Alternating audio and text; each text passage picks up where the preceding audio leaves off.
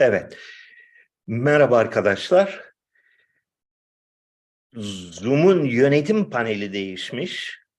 Ne olup bittiğini anlayıncaya kadar bayağı zorlandım. Dört dakikadır onu çözmeye çalışıyorum. İşin kötü tarafı bugün programa katılan arkadaşa bir link gönderdim ama o işlemeyecek galiba. Bir daha kurcalayıp o linki bir daha gönderebilmem lazım. Bakayım onu yapayım önce isterseniz. Bakayım, bakayım, bakayım. Nasıl yapacaktık? Aman. Aman aman aman aman. Zorlandım dört dakika.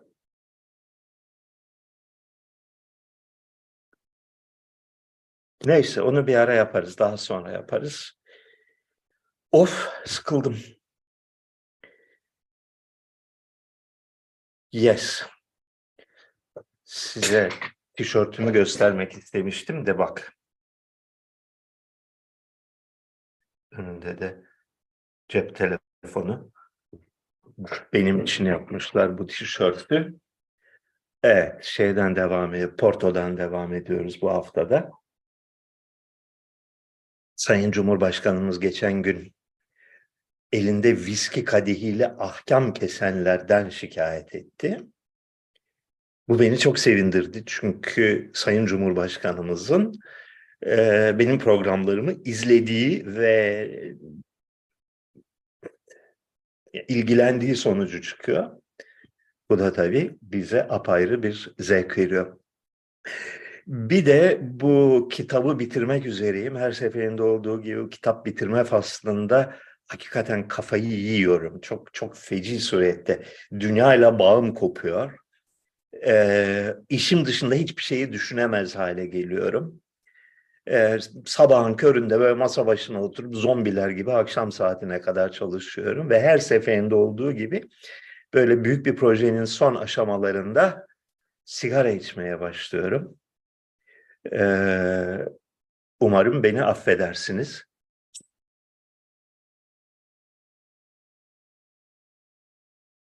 Dayanamıyorum, gerçekten dayanamıyorum. Neyse.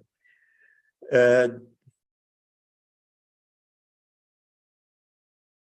bugün nihayet dayanamadım. Twitter'da oyumun rengini belli ettim.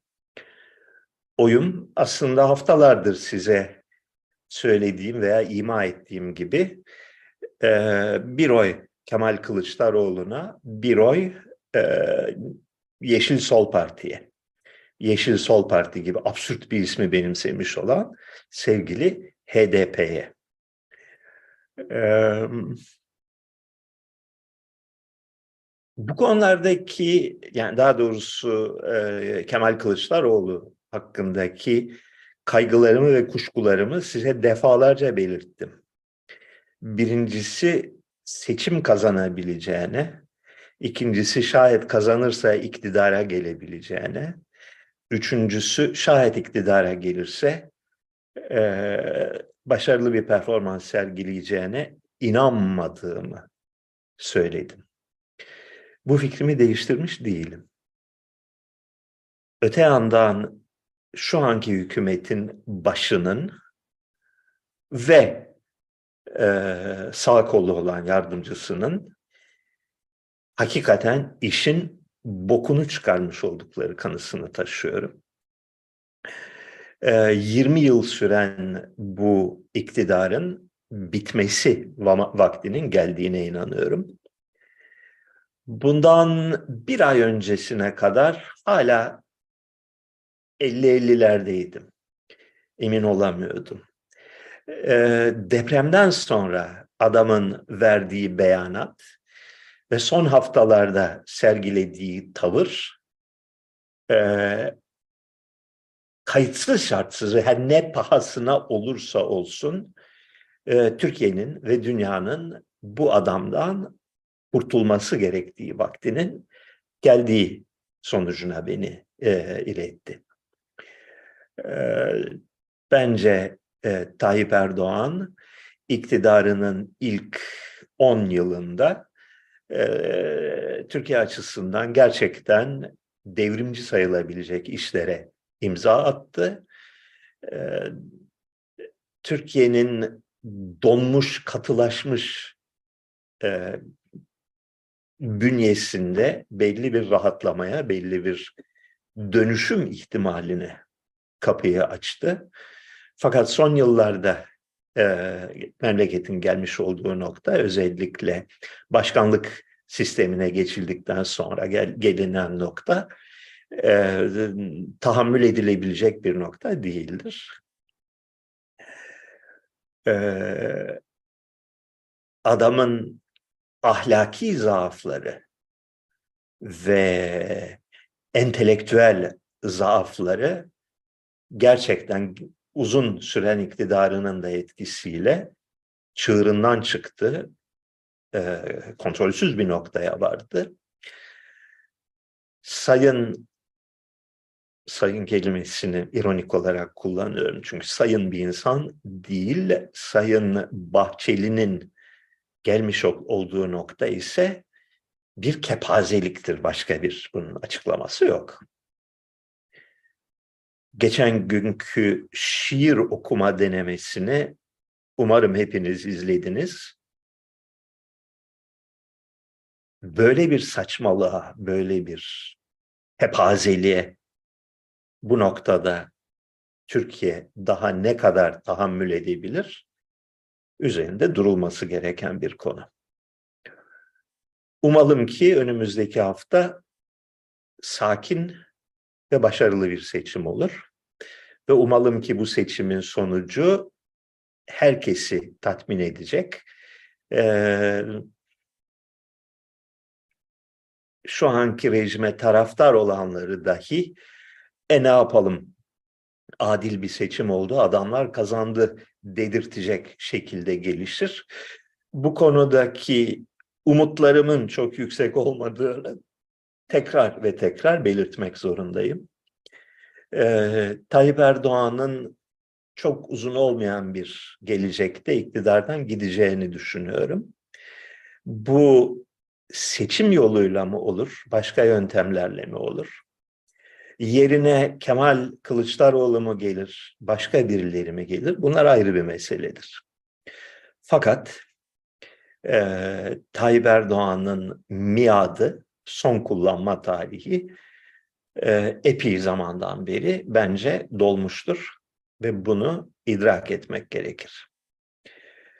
E, size olanca açıklığıyla ve dürüstlüğüyle kendi kuşkularımı, tahminlerimi, belirsizliklerimi, iki taraflı oynayan terazinin oynayışlarını sizinle paylaşıyorum.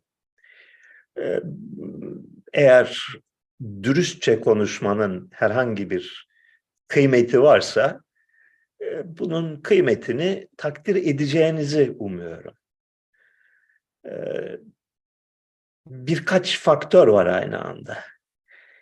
Birincisi Kemal Kılıçdaroğlu'nun partisinin temsil ettiği gelenek tarihi blok e, benim kanıma göre e, Türkiye'deki İslamcı bloktan daha hayırlı bir blok değildir. Sevgili seyircilerimin birçoğunun aksine biz 1960'lardan beri bu ülkede e, siyaseti takip ediyoruz. Geçmişi de büsbütün unutmuş değiliz.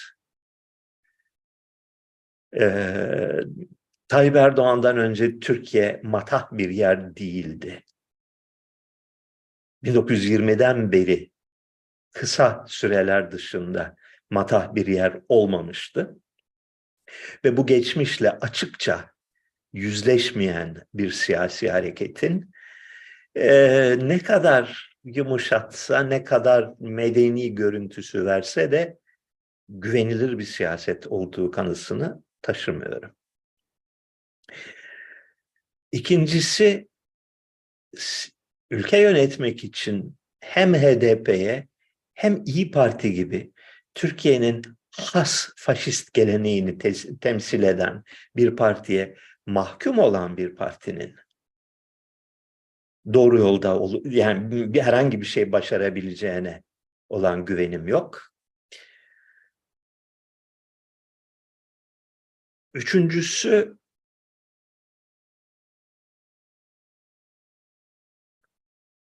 tüm dünyanın feci derecede hızlı bir dönüşümden geçtiği bir çağda Türkiye'nin son yıllarda benimsemiş olduğu siyasi çizgiyi siz ne derseniz diyeyim ben doğru buluyorum. Yeni bir hükümetin bu çizgiyi ne kadar sürdürebileceğine dair veya sürdürmek isteyeceğine dair kuşkularım var. Bütün bunlardan dolayı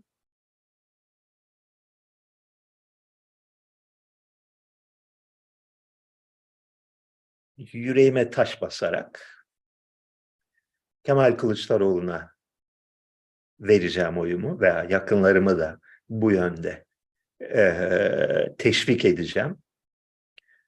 Bundan sonra da oturup bekleyeceğiz ne olacağını.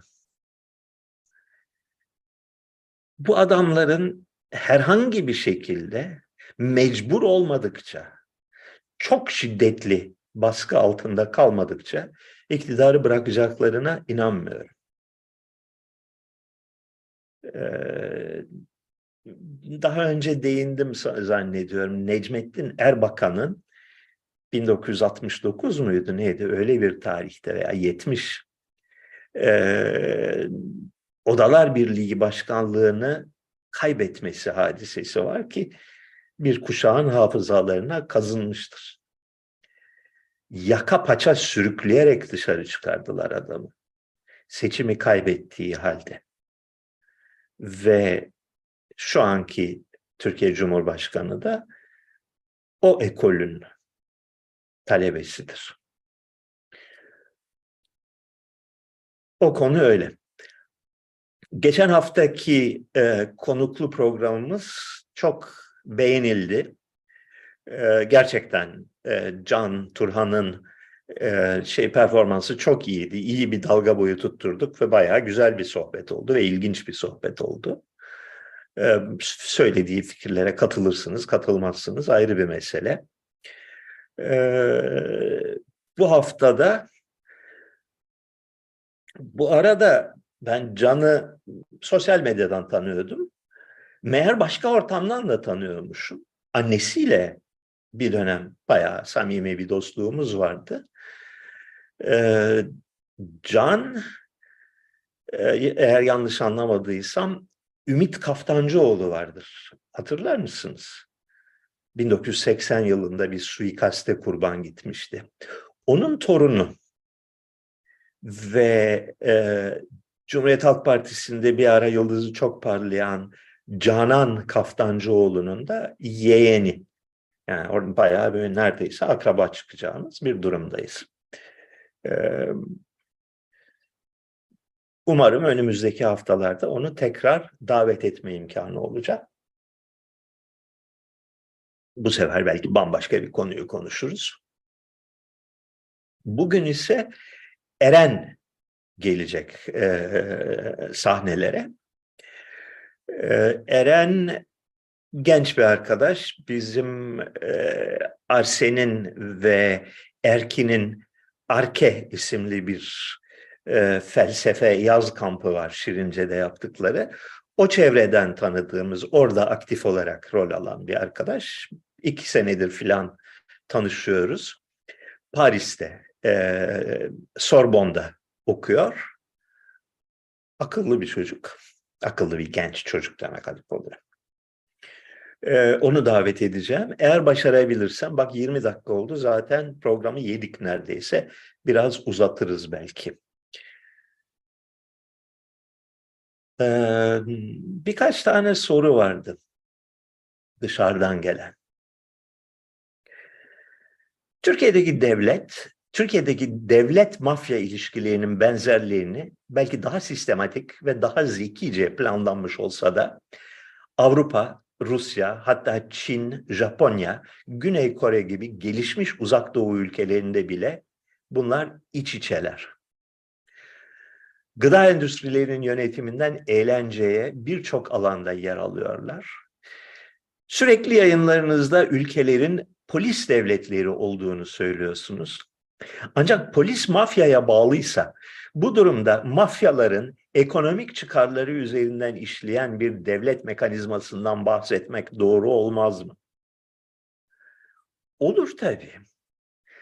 Yalnız polis mi mafyaya bağlı, mafya mı polise bağlı ondan da o kadar emin değilim. Sonuçta şöyle bir durumla karşı karşıyayız. Yok efendim serbest piyasaymış, kapitalizmmiş filan falan. Bunlar geçti. Serbest piyasa diye bir şey yok dünyanın hiçbir yerinde. Devlet bürokrasisi inanılmaz derecede büyüdü ve güçlendi. Özellikle istihbarat örgütleri tarihte hiçbir zaman benzerine rastlanmamış bir ekonomik ve siyasi güce kavuştular. Tüm ülkelerde. Başta tabii balık baştan kokar Amerika Birleşik Devletleri'nde. Fakat Avrupa'da böyle anladığım kadarıyla eski Sovyet ülkeleri de böyle çeşitli e, oranlarda ve ölçülerde. Çin hakkında bir bilgim yok. Fakat Hindistan'da öyle. Sırbistan'da öyle. Yunanistan'da öyle. Ermenistan'da öyle. Hepsi de aynı durumda. Bu derece güçlenmiş bir bürokrasinin egemen olduğu bir ülkede, bir toplumda sermaye sahipleri ancak devletle yakın ilişkileri sayesinde, devleti kontrol edebildikleri ölçüde, devletten icazet alabildikleri ölçüde, devlet tarafından kovuşturulmadıkları ölçüde büyüyebilirler. Yani bugün özel gibi görünen sermayenin ulaştığı akıl almaz boyutlar ile bürokrasilerin ve devletin ulaştığı akıl almaz güç patlaması. Birbiriyle tamamen iç içe olan aynı olgunun aynı şeyin e, madalyonun iki yüzü olan şeyler.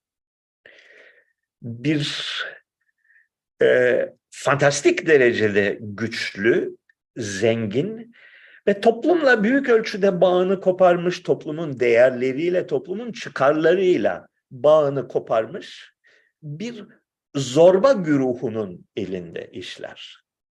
Böyle bir güruh ancak polis sayesinde egemenliğini sürdürebilir. Yani bu denli e, kendi kalesine çekilmiş, bu denli toplumdan üstün bir noktaya varmış olan bir oligarşinin malı, mülkü, canı ve güvenliği ancak son derece şiddetli, son derece silahlı, son derece acımasız bir polis gücü vasıtasıyla sürdürülebilir. Dolayısıyla polis devleti olgusu ile mafya devleti olgusu ve bürokrasi devleti olgusu aynı şeydir. Birbirinden farklı şeyler değil. Polisle polis devleti derken şunu kastediyoruz.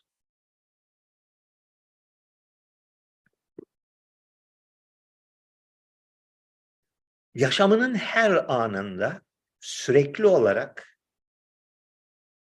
polis tehdidiyle ve polis mevcudiyetiyle yüz yüze geliniyor. Bu Türkiye'ye özgü bir durum değil. Özellikle Batı ülkelerinde feci boyutta. Hayatın her anında, her dakika araba sürerken, sokakta yürürken, okuldayken, e, siyasi görüş bildirirken, e, iş kurarken, iş büyütürken, bankada, banka ile ilişkilerinde sürekli olarak her an, her gün polisle muhatap olmak zorundasın. Polisin lüzumsuz bir şey olduğunu düşünmüyorum. Yani bir toplumda güvenliği te temin etmek için polis gereklidir. Veya polis eşdeğeri olan kurumlar. İyi bir polis rejimi polisin hiç görünmediği bir e, toplumdur. Yani polisle normal vatandaş normal işleri ve güçleri çerçevesinde temas kurmaz, kurmamalıdır. E, sürekli olarak polisle temasın şöyle bir sorunu var. Polisle insani bir temas mümkün değildir. Yani üniformasını çıkarıp meyhanede akşam sende içtiği zaman normal bir insan olabilir bir polis memuru. Düzgün insanlar da çok var aralarında. Fakat üniformalı ve silahlı olduğu sürece aranızda tamamen asimetrik bir ilişki var. Yani istediği anda e, herhangi bir saçma sapan nedenle senin hayatını söndürme imkanına sahip bu adam. Seni tutuklayabilir, seni vurabilir. Yine özellikle balığın baştan koktuğu Amerika Birleşik Devletleri'nde polis cinayetleri ve cezasız kalan polis cinayetleri akıl almaz bir düzeye ulaşmış durumda. Sapır sapır adam vuruyorlar. Herhangi bir makul sebep olmaksızın sapır sapır adam vuruyorlar. Çünkü o güçleri var. Çünkü o güç onlara verilmiş ve çünkü polis bir perde arkasında edebiyle güvenliği sağlamak yerine öne çıkmış ve her an sürekli olarak tüm vatandaşların hayatına karışma noktasında. Covid hadisesi bunun patlama noktasıydı. Bunun e, hakikaten zirve noktasıydı. Çünkü Covid bahanesiyle gerçekte var olmayan bir uyduruk bir e, salgını gerekçe göstererek e, polisin zaten kontrolden çıkmış olan yetkilerini absürt bir noktaya vardırdılar. Yani e, polisin eline plajda yalnız başına yürüyen bir insanı maske takmadığı için tutuklama yetkisi verildi.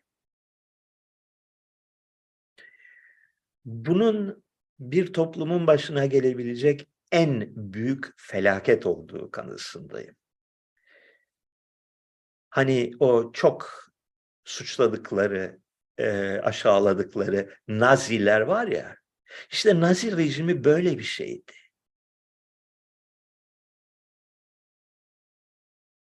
Savaşın ilerleyen aşamalarında toplumun nispeten zayıf bir kesimini rastgele katletmeye başlamaları Naziliğin aslı özü değildir. Naziliğin ulaşmış olduğu noktadır. Ee, bugünkü gidişte eninde veya sonunda e, tıpkı İkinci Dünya Savaşı'ndaki Yahudi katliamı gibi kolaylıkla ve farkına bile varmadan katliam noktasına varabilir.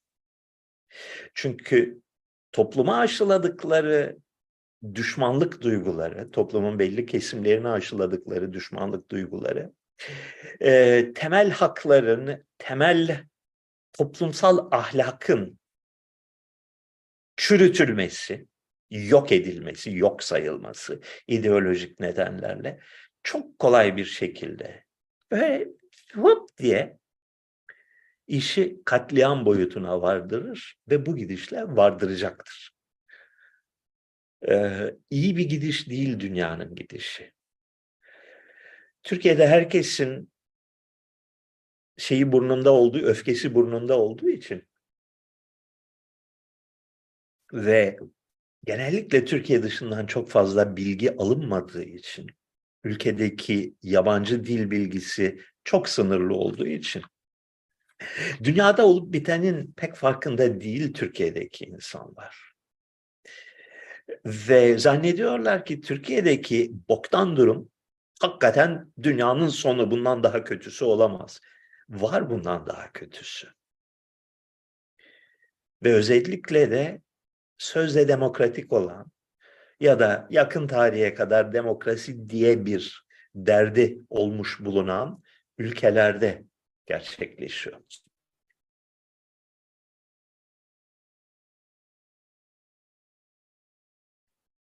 Bununla ilgili bir başka soru gelmiş bir başkasında. Bir ülke, bir toplum bu kadar mı korkak olur? Bu kadar mı pasif olur? Aklı bu kadar mı durur? Ne kadar baskı altında olursak olalım, bıçak kemiği delmiş geçmiş. Sokakta her şey normal. Susurlukta ışık kapatıp açan, gezide sokakta bütünleşen akıl bugün ortada yok. Kasıtlı olarak tersine yürütülen hatalı politika nedir? Burada yaşasın yaşamasın bir kişi çıkıp bu art niyeti açıklayamıyor. Çok farklı ülkelerde çeşitli nedenlerle insanlar sokakta ölüme gitmekten geri durmuyor. Kimse ölsün demiyorum. Sokağa da çıkmayalım. Yahu hiç mi pasif direniş de mi olmaz? İki yıldır hayat pahalılığı konuşmaktan öteye giden yok demiş. Ee, bir önceki soruyla doğrudan bağlantılı bir konu bu.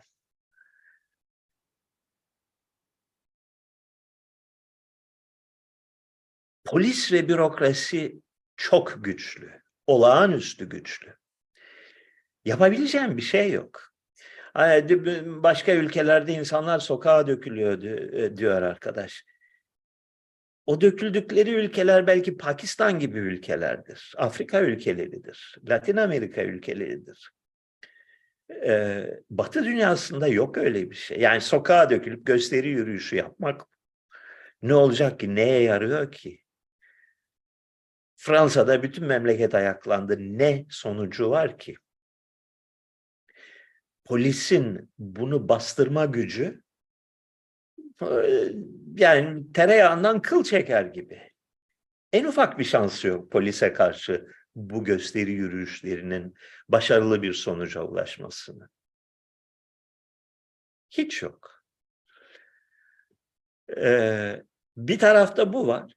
Diğer yanda tüm bu ülkelerde, Türkiye dahil, e, fakat Fransa dahil, Almanya dahil, İngiltere dahil, Am- Amerika Birleşik Devletleri dahil. İnsanları heyecanlandıracak, ölüme götü- dahi götürecek bir alternatif yok. Siyasi parti mücadelesi bir Hacı e, Karagöz Hacivat şeyine kavgasına dönmüş durumda. Bir sahne gösterisi. Gülünç bir sahne gösterisi. Toplumu kapıp sürükleyecek bir Robespierre yok piyasada. Bir Lenin yok piyasada. Yani uzaktan dahi görünmüyor. Ee, o yüzden yani insanlar durduk yerde ihtilal çıkarmaz ki. Bir de e, sosyal medya diye bir oyuncak var elimizde. İşte orada sanal kavgalar vererek, sanal sloganlar atarak, herhangi bir sonucu olmayan takım e, maçları yaparak vakit geçiriyoruz. Ne güzel, eğleniyoruz. Çünkü biliyoruz ki bu e, tavırlarımızın, tercihlerimizin, e, kavgalarımızın siyasi sahada bir karşılığı yok. Yani şunun yerine bu olsun deyip de bundan sonuç alabilecek bir güç yok ortada. Değişecektir. Böyle böyle sürmez. Fakat yakın gelecekte değişeceğini sanmıyorum.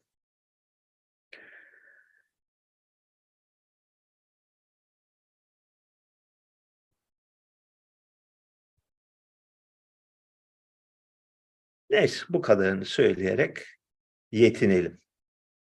Bir başka arkadaşımız ise tamamen apayrı bir konuda Bask diliyle ilgili bana bir e, mesaj göndermiş.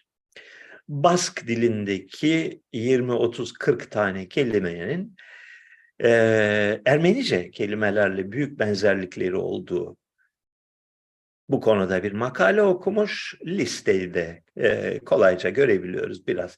E, Bask Armenian diye yazıp Google'a girerseniz milyon yerde karşınıza çıkan bir listedir. Bu konuda ne düşündüğümü sormuş. Şimdi şöyle bir durum var. Bazı konular vardır ki yani birazcık literatüre vakıfsanız, birazcık e, içine girmiş ve e, işin teorik altyapısını kavramış iseniz, e, bu tür hatalı bilgi kırıntılarını veya varsayımlarını e, elinizin tersiyle itersiniz. Yani e, tartışmaya bile değer görmezsiniz. Hep şu örneği veriyorum. Cezaevinde olduğum dönemde çok çok sevgili arkadaşlarımın bulunduğu bir koğuştaydım. Benden başka herkes cinlere inanıyordu.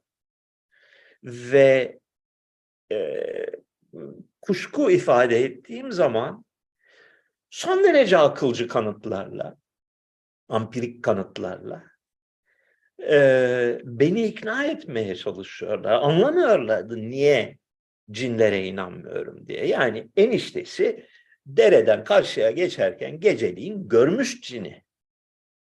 Yani fakt. Oysa ki cin teorisi kaf- e, konusunda kafanız net ise verdikleri örneklerin nasıl bir saçmalıktan ibaret olduğu, nasıl zaaflarla dolu olduğunu çok kolay görürsünüz. Yani e, artık bıkarsınız bir noktadan sonra bunu onlara bunu göster. Ya kardeşim eniştem bunu sen gördün mü? Eniştenin gördüğünden emin misin? Karanlıkta başka şey görmüş olmasın. Yok. Fakt, objektif.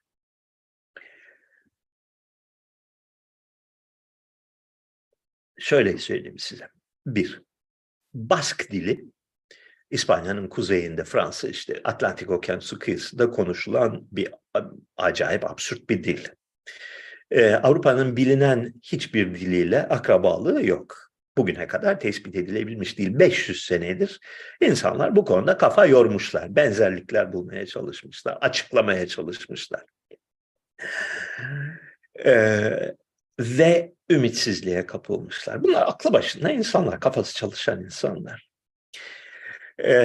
Bask dilinin yeryüzünde mevcut aşağı yukarı her dille ortak kelime listeleri çıkarılmış. Sümerce ile, Türkçe ile, en kuvvetli ve en çok duyulan teori Gürcüce ile, Ermenice ile, Macarca ile, Sibirya dilleriyle, Etrüskçe ile ortak özelliklere sahip olduğunu iddia edenler çıkmış.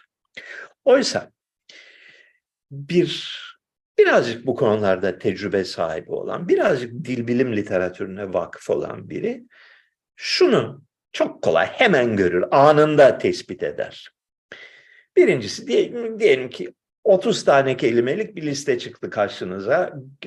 Baskça kelimelerle Ermenice kelimeler birbirine çok benziyor. Hakikaten lan baksana onlar da ayakkabıya böyle diyormuş. Bunlar da ayakkabıya böyle diyor. Nasıl olur böyle bir şey?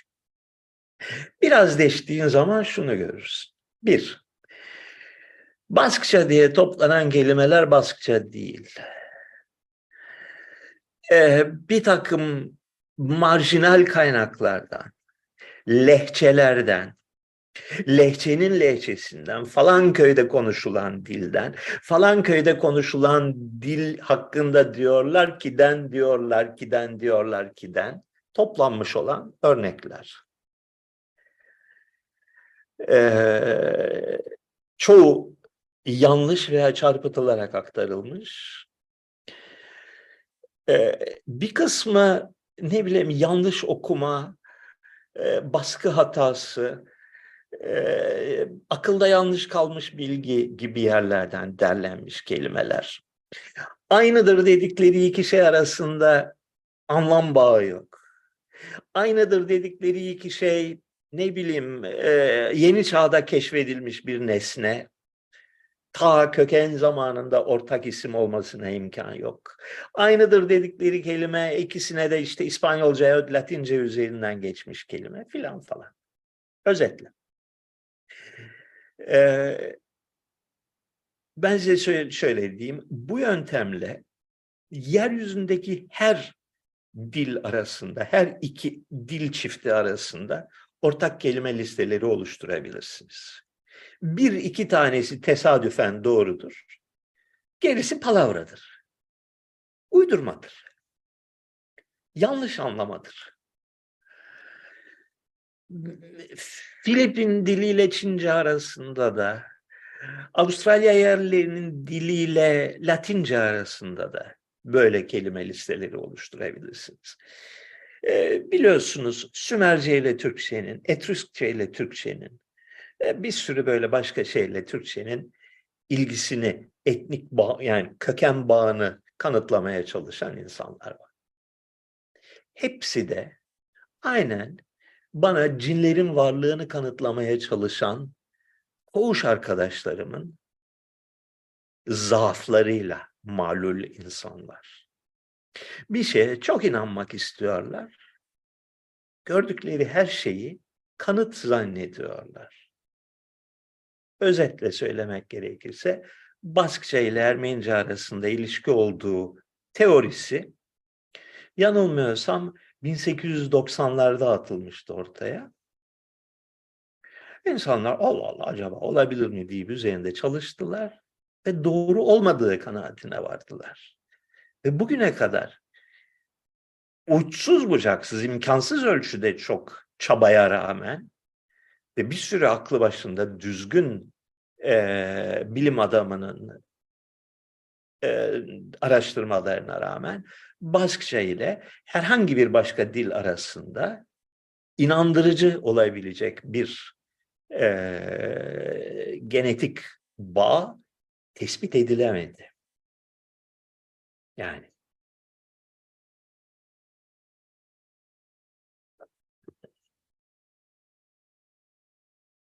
Hocam bu malum Uygur meselesi hakkında ne düşünüyorsunuz? Sizce gerçekten Batı'nın kışkırtmasından mı ibaret? Yoksa kampları ve de göze aldı ve de göze aldığımızda gerçekten zulüm var mı? Benim gördüğüm şu, hakikaten okudum her iki tarafında tezlerini, argümanlarını okudum. Amerika kaynaklı olan bu Uygur katliamı, Uygur soykırımı teorisi tamamen belli kişilerden, belli kurumlardan kaynaklanan Amerikan Dışişleri ve CIA tarafından sistemli olarak pompalanan bir propaganda. Afganistan Savaşı sırasında 2010'ların başında, ha 2000'larda hatta Amerikalılar Uygurları kışkırtmaya çalıştılar. Örgüt kurdular, teröristler başladı e, Uyguristan'da. Uygur İslam cihatçıları e, türedi. Anladığım kadarıyla Türkiye'de o dönemde bu projeye destek verdi, lojistik destek verdi. E, şunu söyleyeyim, birazcık işin iç yüzünü biliyorum çünkü ilk eşim ki Amerikalıdır. Uzunca bir süre e, Uluslararası Af Örgütü'nün Uygur masasında çalıştı. Hatta masanın yöneticisiydi bir ara. E, onunla ta 2000 2008-2009'du galiba görüştüğümüzde bu konu üzerine çalışıyordu. Sonra e, tiksinerek ve nefret ederek işten ayrıldı. E, bir Uygurlar arasında örgütlenme yarattılar. Çinliler son derece çünkü amaç şeydi yani Afganistan'dan sonra sıra Uyguristan'a gelecek. Yani Orta Asya'da bir Amerikan, bir NATO hakimiyetini kurmak için böyle bir şeye gerek vardı. Çin'i zayıflatmak ve belini kırmak için e, gereken bir şeydi. Çinliler e, bu konuda son derece net ve son derece kuvvetli bir politika uyguladı. Ağır baskı getirdiler. Örgütlerle alakası olan veya olması ihtimali olan herkesi bir yeniden eğitim kampına aldılar. Kampa alıp birazcık hırpalamadılar anladığım kadarıyla fakat canlarını sıktılar. eğitim kamplarına soktular. Gördüğüm, görebildiğim kadarıyla Çin'in Uygur milletine veya Uygur kavmine ilişkin bir olumsuz politikası yok. Uygurlar Çin'de her türlü mevkideler. Ee, kültürleri folklorik düzeyde dahi olsa takdir görüyor. Uygur Şincan eyaleti büyük bir hızla kalkınmaya, zenginleşmeye devam ediyor. Ee, Han Çinlileri gibi şu anda Uyguristan'da bir azınlık olan Müslüman Uygurlar da bundan paylarını alıyorlar. Bildiğim kadarıyla yeniden eğitim kampları bitti, de, kapatıldı veya çok az kaldı veya artık sesi sedası duyulmuyor. Çin'in başarılı bir şekilde bu belayı Amerikalılar tarafından başlarına sarılan bu belayı e, tasfiye ettiğini düşünüyorum. E, her halükarda soykırım kelimesinin bu derece alçakça e, içeriğinden boşaltılmasını e, sakıncalı buluyorum, yanlış buluyorum. Yani bildiğim kadarıyla bütün bu baskı döneminde e, öldürülen, yok edilen, ülkesinden sürülen, malı mülke elinden alınan Uygur olmadı. Özgürlükleri belli ölçüde kısıtlandı ve örgütsel yapılar çökertildi. Bir e, başarılı bir polis operasyonu. Olay bundan ibaret diye düşünüyorum. Ee, inanılmaz derecede iki yüzlü buluyorum bu konuyu diline dolayıp e, bir propaganda aleti haline getirenleri.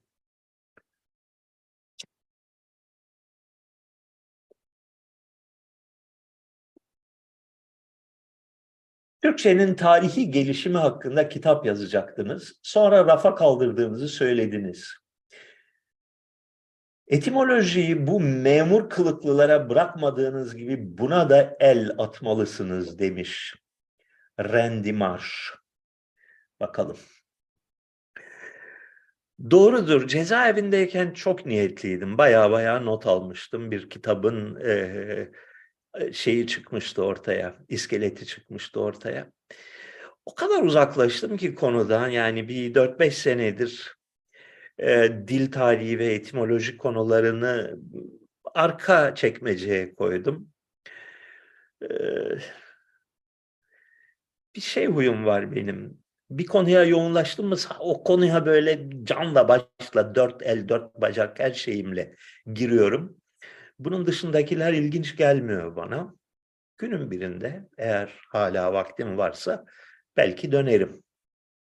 E, ilginç bir konu Türkçenin tarihi. Çok e, bence güzel bir konu. Çünkü Türkçe büyük bir dil. Dünyanın büyük dillerinden biri. En büyüklerinden biri değil fakat yani ilk 20'ye giren dillerinden biri. E, 1300 seneden beri bir imparatorluk dili olmuş. E, çok geniş bir coğrafyada etkilemiş. Yani Sırbistan ve Montenegro gibi yerlerde yaşadığınız zaman bunu böyle bayağı gündelik yaşamınızda hissediyorsunuz. Yani bizim evden iki blok ötedeki dükkan üzerinde yorgan ve yastık sattıklarını söylüyorlar. Yorgan, yastık ve peşkir. Bu dil nasıl şekillendi? E, nasıl evrelerden geçti, bugünkü durumuna nasıl geldi konusu sonuçta benim dilim bu. Dillerimden biri diyelim. Başlıca dilim. E, bunun tarihi e,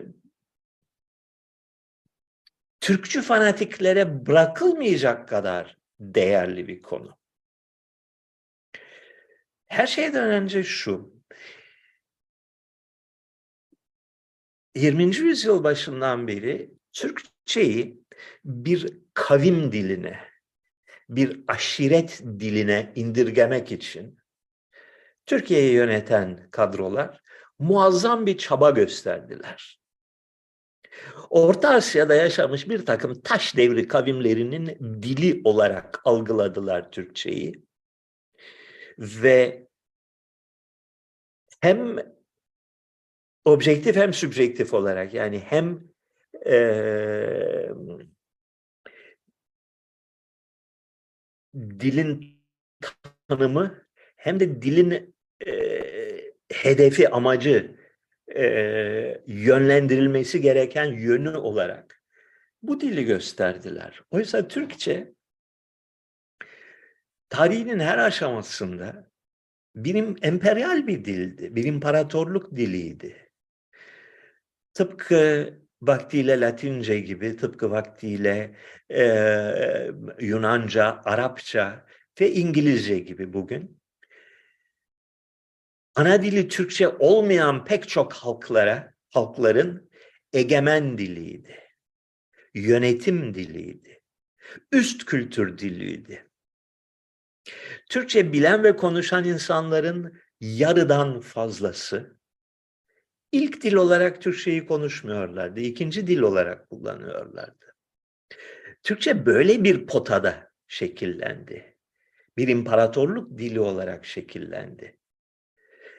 Ermenilerin, Sırpların, Arapların, Kürtlerin, İranlıların, Yunanların ortak dili olarak eee, can kazandı. Bu bakış açısından anlatılacak bir Türkçe dili tarihi Türkiye'nin kültürel oluşumuna o iyi önemli bir etki bir şeydir diye düşünüyorum, bir katkıdır diye düşünüyorum.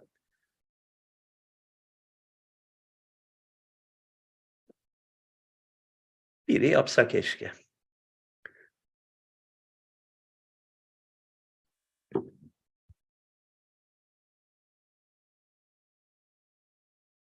Bundan tam 100 yıl önce 7 Mayıs 1923'te bir tehcir yaşandı demiş Talip Kordağ Kubalı. Ee, hangi tehcir olduğunu da anlatmamış ki acaba ben biliyor muyum diye. Tabii ki biliyorum. Ee, Marmara bölgesindeki 20 küsur Çerkes köyünün halkı m, sürgün edildi. Sürgündür bunun adı. Ee, talihsiz bir olaydır. Çok fazla ayrıntısını bilmiyorum. Ancak uzun yıllar sonra 1940'larda mı ne e, köylerine dönmelerine izin verildi. Bunlar Balıkesir ve galiba Bursa'nın batı kesimindeki 20 küsur köyün halkıdır. Çünkü e, Kemal rejimine karşı oldukları ve silahlı olabilecekleri e, değerlendirilmişti. Tehcir kelimesi üzerinde biraz durmak lazım. Osmanlı Devleti'nin tarihinde tıpkı ondan önce Sasani İmparatorluğu'nun, Bizans İmparatorluğu'nun, Abbasi İmparatorluğu'nun, Asur İmparatorluğu'nun tarihinde olduğu gibi sık sık, çok sık rastlanan vakalardan biridir. Bir halkın, bir bölge halkının topyekün sürülmesi. Bunun Türkçe bir adı vardır. Sürgün denir buna. Ee, Osmanlı resmi e, dilindeki adı ise nefkedir. N-E-F-Y diye yazılır nasıl telaffuz edilirse. Nefi hatta. Ee, tehcir kelimesi uydurma bir kelimedir. Tehcir eski Arapça ve Osmanlıca sözlüklerde son derece marjinal bir kelime. Ee, sabahleyin erken yola çıkmak anlamına gelen bir kelime. Ee, şeyi böyle kervan yola düzülür ya sabah gün doğmadan işte ona tehcir deniyor. Ee, bugün moda olan anlamıyla kullanılması tam olarak 1915 yılında ortaya çıkmış bir şey. 1915 ve 1916'da resmi bakanlık yazışmalarında geçiyor. Tipik bir neo-Osmanlıca kullanım, bürokratik bir kullanım. Hicret, göç, tehcir, göç ettirme. Ee, sürgün dememek için kullanılan böyle kaypak, yavşak bir kelime bu. Ee, 1915-16'da sadece resmi yazışmalarda, telgraflarda görünüyor bu kelime. Onun dışında halkın bildiği bir kelime değil.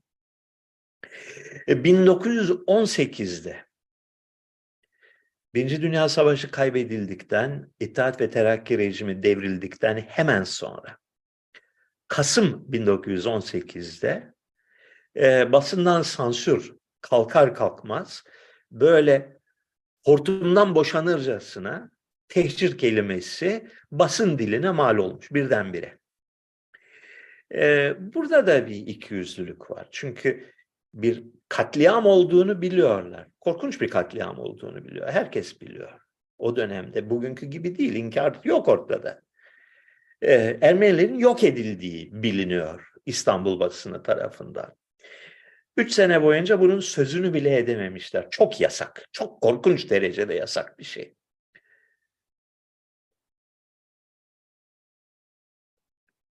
basından sansürün kalkmasıyla birlikte ve İttihat Terakki'nin kovulmasıyla birlikte bir, bu olaydan söz etmek için bir dil lazım, bir kelime lazım. Ee, sürgün zayıf kalıyor. Katliam e, bazılarının cesaret edemediği bir kelime. Her şeye rağmen korkuyorlar. Daha doğrusu insanın vicdanının kaldıramayacağı derecede ağır bir suç. O yüzden tehcir kelimesini kullanmışlar. Teknik bir tabir. Üzerinde düşünülemeyecek kadar ağır bir suçu örten kibar bir laf. Bürokratik bir laf. Şey gibi, etkisiz hale getirildi gibi bir şey. Ee, o yüzden tehcir kelimesini sadece o spesifik olay için kullanmak bence daha doğrudur. Ee, Çerkeslerin başına gelen çok kısmi, çok ölçülü bir e, şeydir, sürgündür. Yani Osmanlı'nın, Rus'un, e, diğer eski zaman devletlerinin çok sık başvurdukları bir yöntem.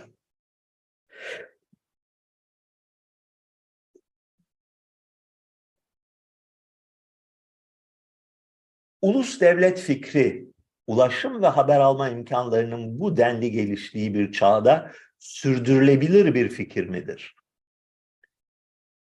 Tarihte toplumlar genellikle bu şekilde mi organize olmuştur? Valla 1991 senesinden sonra Batı dünyası tarihin sonuna gelindiğini ve neoliberalizmin dünyanın bu noktadan sonra yegane alternatifi olduğunu düşündüklerinde ulus devletin çağının artık dolduğu fikri çok yaygınlaşmıştı. Yani bu çok tipik bir 1990'lar ve 2000'lar düşüncesidir. Ulus devletlerin çağı bitti. Yerine dünya entegrasyonu, dünya egemenliği kurulacak. 2020'ler 2010'lardan başlayarak bu fikrin ne kadar e, erken ne kadar daha çok çok su kaldırır bir fikir olduğunu ortaya koydu. Ee, iki gerçekle karşılaştı dünya bu son geçtiğimiz 10 yıl içinde. Dur biraz şey bitti. Porto bitti. Şahane bir içki bu ya. Gerçekten çok güzel bir şey. Yes. Buzlak koyalım içine ki biraz soğusun. Ne diyorduk? Heh. İki tane temel problem çıktı ortaya. Birincisi e, ticari entegrasyonun yani neoliberal ticaret ve finans politikalarının dünyanın pek çok bölgesine felaket getiren politikalar olduğu çıktı ortaya. Bu daha önce fark edilmemişti bu yeterince. Fakat sınırları kaldırdığın zaman dünyada e, işçi ücretleri farklı olduğu sürece sanayi ve üretim işçi ücretlerinin düşük olduğu yerlere e, kayacaktır. Ve neoliberalizm bir tür neokolonyalizm olarak tezahür edecektir. Sonuç olarak eski dünyanın marjlarında olan pek çok yer, Türkiye'de bunlara dahildir. Fakat ben özellikle Samos adasını çok net gözleme fırsatını buldum. Bunu da size defalarca anlattım. Neoliberalizm toplumsal felaketle sonuçlandı. Yani iyi kötü bir yaşam standardına sahip olan, iyi kötü bir e, kültürü, bir geleneği, bir e, yaşamdan zevk alma imkanı olan koca toplumlar çökertildi. Üretimi kaybettiler, tüketici haline geldiler. Ee, bu ilk vadede böyle zayıf ülkeler bundan ağır darbe yedi. Fakat peşinden asıl felaket Batı ülkelerinde yaşandı. Çünkü Batı ülkelerinin sanayinin çökmesiyle sonuçlandı neoliberalizm. İngiltere'de, Amerika'da e, sanayi diye bir şey kalmadı. Hepsi Çin'e kaçtı. Sonra Çin'de işçi ücretleri yükselince bu sefer Malezya'ya, Vietnam'a vesaireye kaçtı. Bu birinci büyük şoktu. İkinci büyük şok ise yani aslında biraz tarih bilen, biraz siyaset felsefesi bilen insanların çoktan öngörmüş olacağı üzere dünya hükümeti demek iktidarın, gücün olağanüstü bir şekilde konsantre olması demek. Bir merkezde toplanması demek. Ve insan tabiatı değişmedi. İnsanoğlu çiğ süt emmiştir. İnsanoğlu puşttur. İktidarı kötüye kullanır. Ve iktidarın bu derece çıplaklaşması, bu derece e, sivrilmesi böyle göt gibi ortada kalması e, korkunç felaketlere yol açacak. Büyük felaketlere yol açacak bir hadisedir. Onun için günümüzde bu tez yani ulus devletler kalksın tezi e, o kadar da cazip gelmiyor artık insanlara. Şimdi ulus devletin matah bir şey olmadığını biliyoruz, hepimiz biliyoruz. Da yerine ne koyacaksın? Yani elinde başka bir alet olmadığı için aşırı merkezileşmiş olan gücü dengeleyecek bir faktör olarak değerlendiriliyor ulus devlet. E çünkü başka ne başka nasıl dengeleriz bunu bilen yok.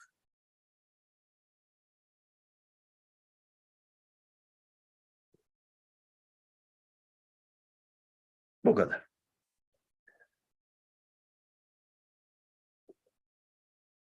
Bize Ermenistan'daki Garni tapınağı ve Ermeni neopaganizminden bahseder misiniz? Geçenlerde e, milattan sonra 1. yüzyılda Erzincan Kemah bölgesinde bir takım Yunan tarzı tapınakların inşa edildiğini söylemiştiniz. Bağlantıları var mı? E, milattan sonra değil, milattan önce birinci yüzyıldan bahsettim. Dikkat iki ayrı şeydir. E, neopaganizmden kasıt nedir bilmiyorum. Bugünkü bir akımsa bilgim yok. Öyle bir şey duymadım.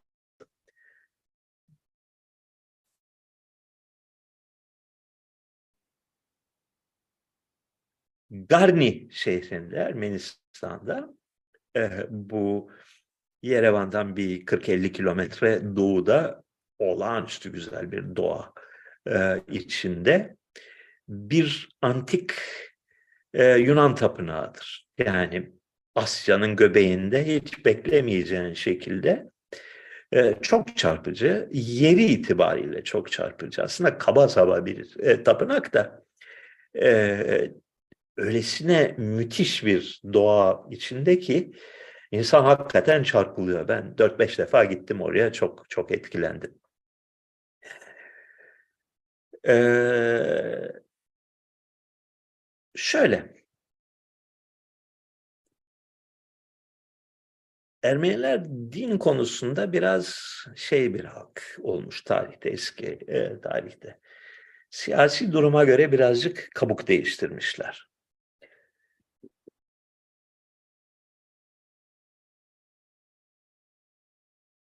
Kendi çok tanrılı dinleri var.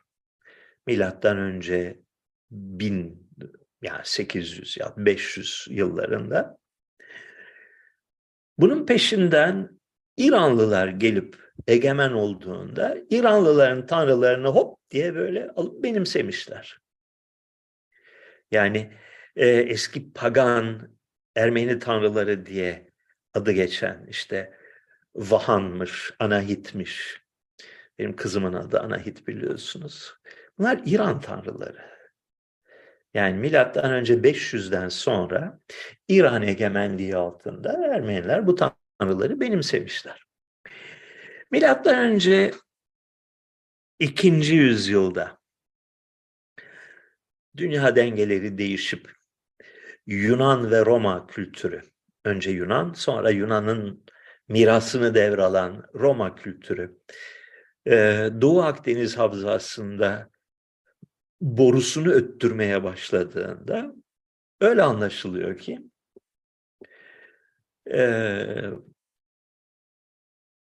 Ermeni kralları yeni çağ modası bu zaten bizim eski tanrılarımızın da Yunanca adları şöyleymiş deyip Yunan ve Roma, Yunan daha doğrusu panteonunu yani tanrılar galerisini olduğu gibi ithal etmişler.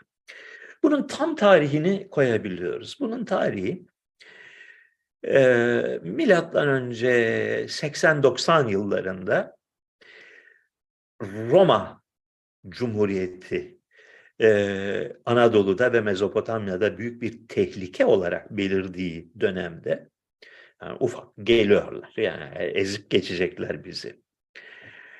Ee, Anadolu'da büyük bir direniş hareketi başladı. Bu direniş hareketinin başını e, Amasya ve Sinop kralı olan Mitridates yani Mihrdad e, İrani bir isim bu. O bunun başını çekti ve onun hem evlilik yoluyla akrabası hem de yakın müttefiki olan Ermenistan kralı Tigranes yani Dikran el ele verip e, madem Yunan tanrıları gerekiyor en iyisini biz yaparız. Yeter ki bu Romalılar gelmesin bu taraflara deyip e, Zeus'u, Afrodit'i, Athena'yı, e, Hermes'i, Demeter'i,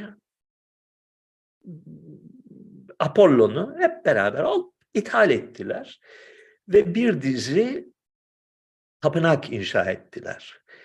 Bu hikaye şu şekilde anlatılır.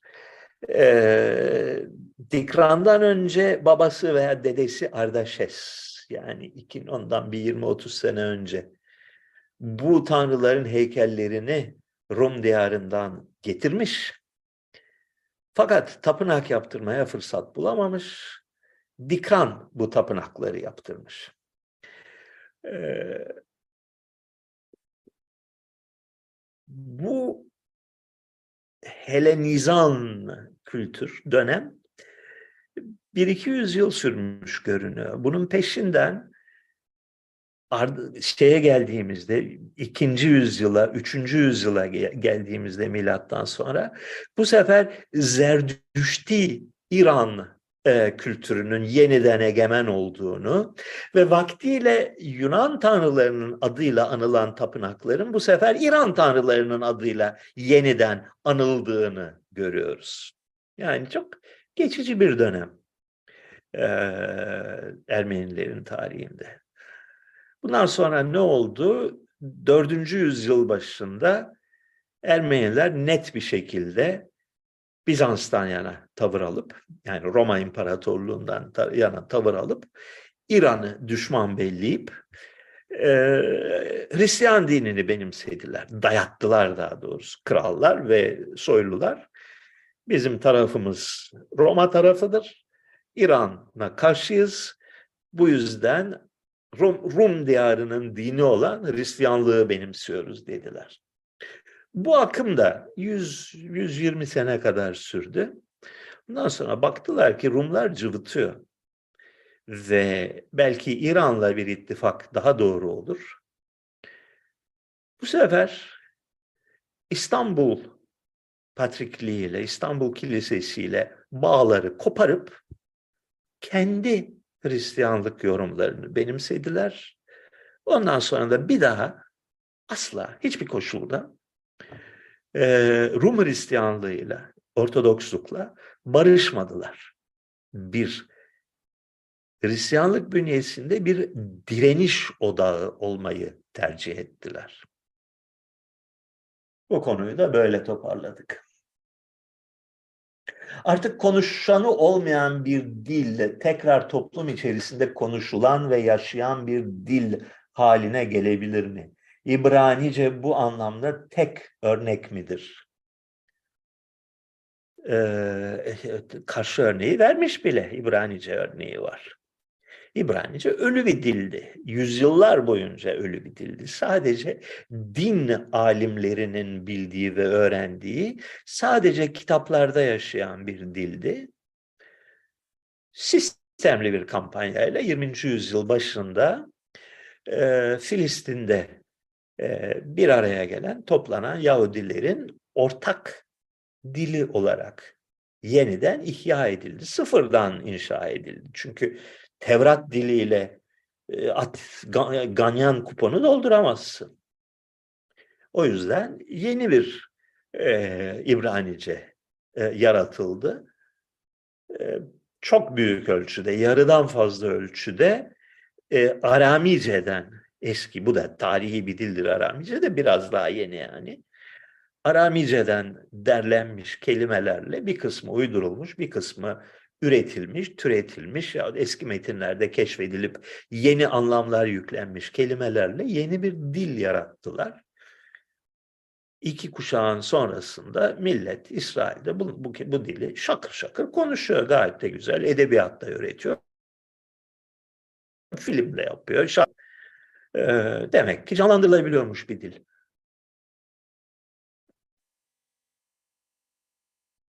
Benim bildiğim başka bir örnek e, Welsh dilidir. İngiltere'nin Wales bölgesinde konuşulan ve büyük ölçüde ölmüş bir dildi. 1980'lerden itibaren devlet politikasıyla bu dili yeniden e, ortaya çıkardı. Aslında çok basit bir şeydir bir dili ihya etmek. E, ilkokulda öğretirsen bir dili öğrenilir. İlkokul çocukları hangi dili öğretirsen o dili öğrenir.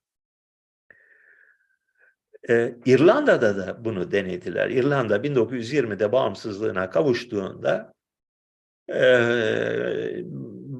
batıdaki adalarda bir takım köylülerin konuştuğu bir dil olan İrlanda dili, eski İrlanda dili canlandırılmaya çalışıldı. Devletin resmi dili haline getirildi. Fakat hala bugüne kadar İrlandalıların %99'u İngilizce konuşuyor. Gazeteler İngilizce yayınlanıyor. Parlamento müzakereleri İngilizce yapılıyor. Fakat iki tane resmi dili var.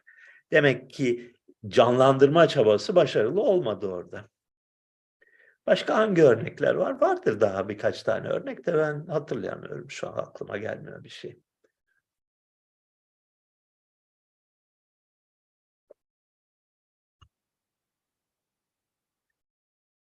Brezilya, Rusya, Çin ve Hindistan'ın geleceğini nasıl görüyorsunuz? Hangi ülkenin geleceği daha parlak? Ee, Çin'in geleceğini bırak bugünü bayağı parlak görünüyor.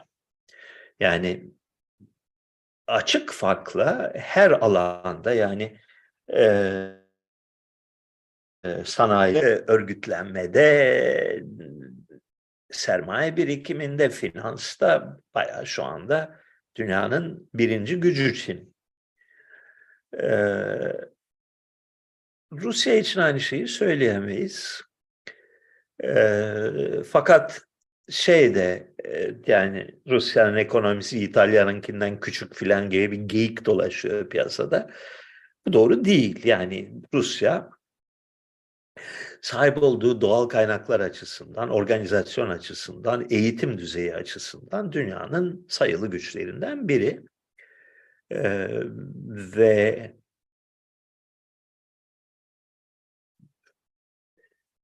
gerilediğine dair bir bir belirti yok. 2000 yılından bu yana büyük bir hızla kalkınıyor, büyüyor ve korkunç ve ahlaksızca e, baskılara rağmen son bir, bir buçuk yılda da e, büyümeye ve kalkınmaya devam etti. E, Brezilya ne uzar ne kısalır. Brezilya çok büyük bir devlet. E, büyük doğal kaynaklara sahip ve aynı zamanda büyük toplumsal problemlere sahip bir ülke.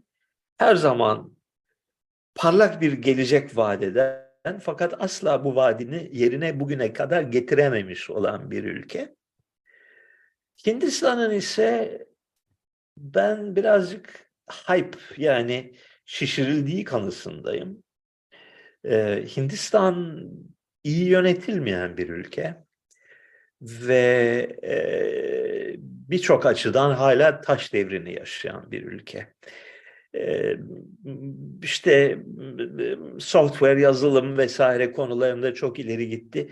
Software yazılım vesaire konularında yani IT konusunda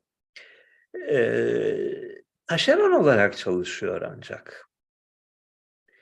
Yani bir marka yaratamadılar, bir ilginç bir ürün çıkaramadılar ortaya, bir teknik bir yenilik çıkaramadılar ve e, altyapı olarak ülke kepaze bir seviyede. Zayıf bir ülke. Fakat nüfus açısından dünyada şu anda bir numara, bir buçuk milyar nüfusu var. Yani e, Türkiye'nin 20 katı, 20 tane Türkiye boyut, boyutunda bir ülke. E, iyi eğitilmiş bir üst sınıfı var, bir egemen sınıfı var. Böyle. Şimdi bunların kurdukları derneğe BRICS adı veriliyor. BRICS. Ee, Güney Afrika'da dahil bu şeye. Ee, sanıyorum çok yakında Suudi Arabistan ve belki İran ve belki Arjantin'de katılacak bu e, kulübe. E, özellikle uluslararası ticaret alanında yeni bir takım düzenlemelere yani doları bypass edecek bir ödeme sistemine yoğunlaşıyorlar. Bence niyetleri büyümekse, ciddi bir çalışmaysa ilk yapmaları gereken şey adlarını değiştirmek. BRICS diye bir e,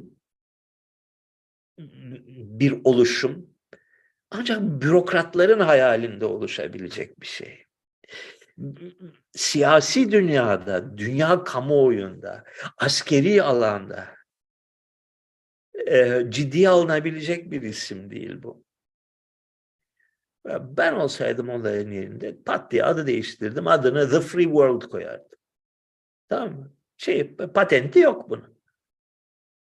Koydum oldu. Özgür dünya.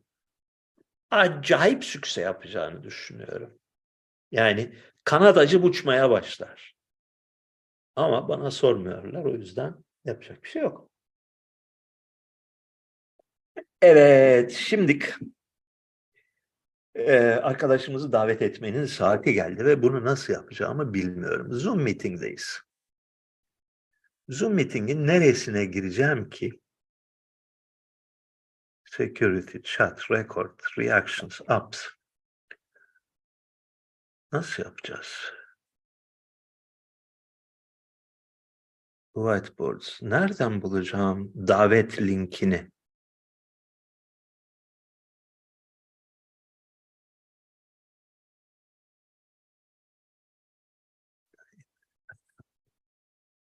Bakıyorum.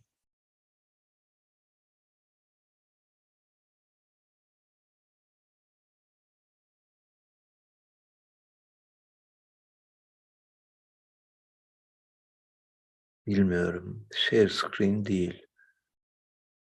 Ha, meeting. Buradan, tepedeki menüden. Ee, view, edit. Invite. Ha, tamam buldum. Copy invite link. Oradan Zoom'a gir. Eren'i bul. Eren'e gönder.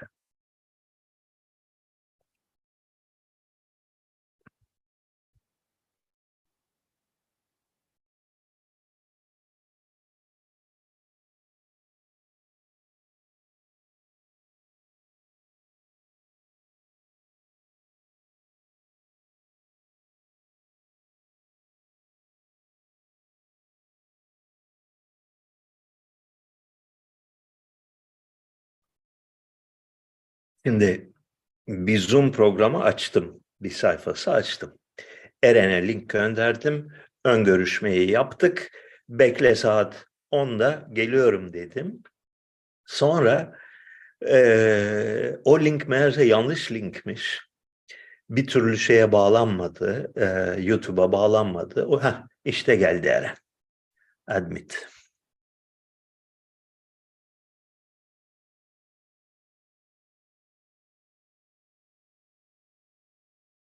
Selam Eren. Çok tuhaf görünüyor yüzün. Ha işte burada. Yes. Ee, kusura bakma ya teknik bir facia yaşadık bugün. Olur böyle aksaklıklar. Efendim? Olur böyle. Evet. Güzel. Ne haber? İyiyim. Ben de size bir Ararat'la eşlik ediyorum. Maşallah. Ee, iyi. Ben seni programın başında tanıttım bilmiyorum izliyor musun? Evet, gördüm. Fark ettim. Okey. Yanlış bir şey söyledim mi? Her şey all correct. All correct.